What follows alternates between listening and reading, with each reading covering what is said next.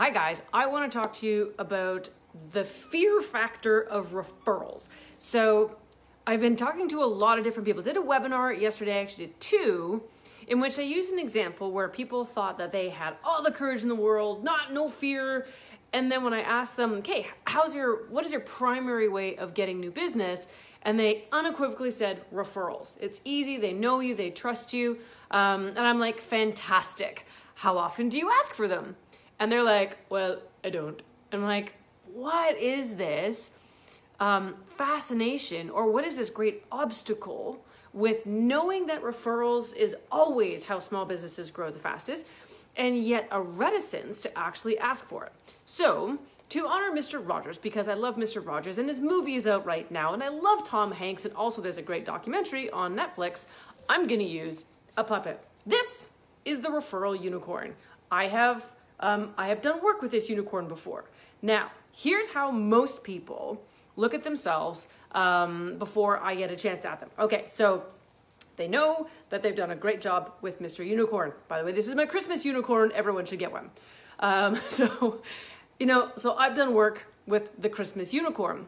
And I know that they really liked me, and they probably have other people that need my services as well. However, what happens is that people don't talk to the Christmas unicorn because they say, well, you know, they'll be mad. They'll be thinking that I'm bugging them. They're going to think that I'm annoying or it's inconvenient and they're going to think poorly of me and they're going to hit me in the head and be upset and it's actually going to be a bad situation. And that is tragic because the poor, sad unicorn actually has people that you can help. So flip the script this way.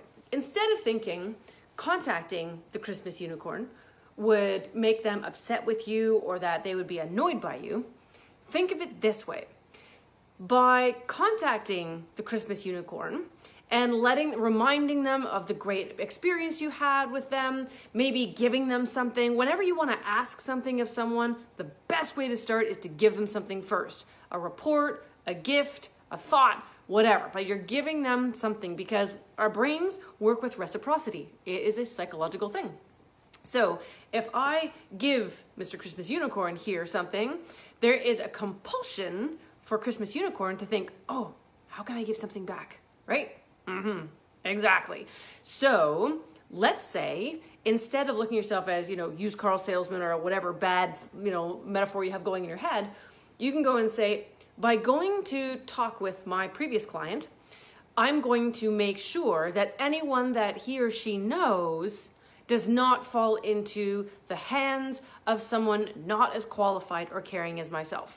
And so it becomes almost urgent for you to do to go to these people and say, I need to save your friends and family from sure disaster if they don't use me because there are people out there who don't work at the same level or quality that I do. They don't have the same knowledge, they don't have the same processes, they don't have the same care and compassion as I do. And so if you instead think of, you know, going to referrals as an urgent need for you to save their world and the worlds of all the people that they worked with, it's going to be a lot easier for you to pick up that phone, to drop by, to send that email, to send that text, however you want to start the process, and get their attention so they can be reminded of what a great job you did. So, one example before I end this um, and end the video. When I moved into the house that I'm in right now, the realtor didn't just help me buy four walls and a roof. What they did was they allowed me and Mark with our four children, a safe haven to start a blended family life together successfully. And that's not if you if you know of or are in a blended family, you'll know that's a bumpy road when you first start. But because everyone was moving in here together, it wasn't anyone going on anyone else's turf. So if that realtor would only come back and say to me, "How's it going?"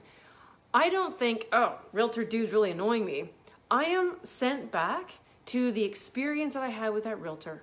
I am extremely grateful all over again for what they did and for how they allowed me and my family to be able to have the best opportunity and set the best um, life ahead of ourselves. And honestly, it has been fantastic. And again, you're not gonna go to Christmas unicorns that didn't like you. You're not going to go ask a referral to someone who got a restraining order on you. Nope. You're going to go to people who you know you did a great job, and that if you talk to them, they're going to be reminded of said great job, not of the fact that you're calling them, you know, at a time that could be quote unquote inconvenient. We all have phones. If it's not convenient, we don't pick it up, right?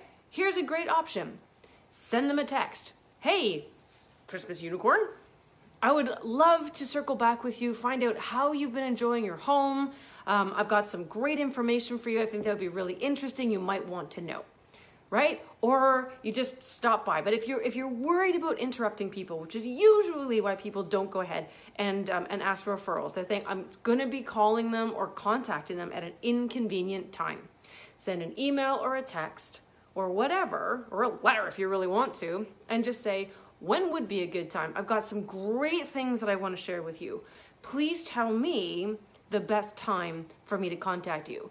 Don't say, would you like to meet with me? Because our knee-jerk reaction is no. We instantly think of all the, you know, litany of things we've got going on on our plates, and we're like, ooh, can't do one more thing. Don't give them the option to say no. Simply don't ask the Christmas unicorn a yes or no question, right? Ask the Christmas unicorn, when would you be conveniently available so that we can have a conversation? And make sure that part of that conversation isn't just, um, I just want to ask a referral. Give first. So think about what was really valuable to these people. What would be really helpful? It could be a little trinket you can get from the dollar store. It could be, you know, um, it could be a, a report about something related to your industry that they really, really, really would benefit from knowing, even if they don't need to sell their house right now because maybe they don't need to sell their house, but then they'll be like, oh, you know who needs this information? Cousin Bob, right? Friend Robert. They might be looking at buying or selling in the near future. So, hey, you know what? Here's some here's their information. Why don't you go give them a call or I'll connect you guys on email or whatever. There's a thousand different ways that this can go. The important thing is you control the narrative. Don't let them say no. Give before you ask. And don't think that your clients are going to think that you're annoying. Because what they're going to think instead is they're going to think back to, especially if you're in a transactional industry. And I work a lot with real estate agents, and it's very transactional, but it's also extremely strongly relationship based. And so what'll happen is they'll be taken back to that amazing experience, be reminded again of the value that you've provided to them because you did such a good job, and they will have no problem referring you to people in their network.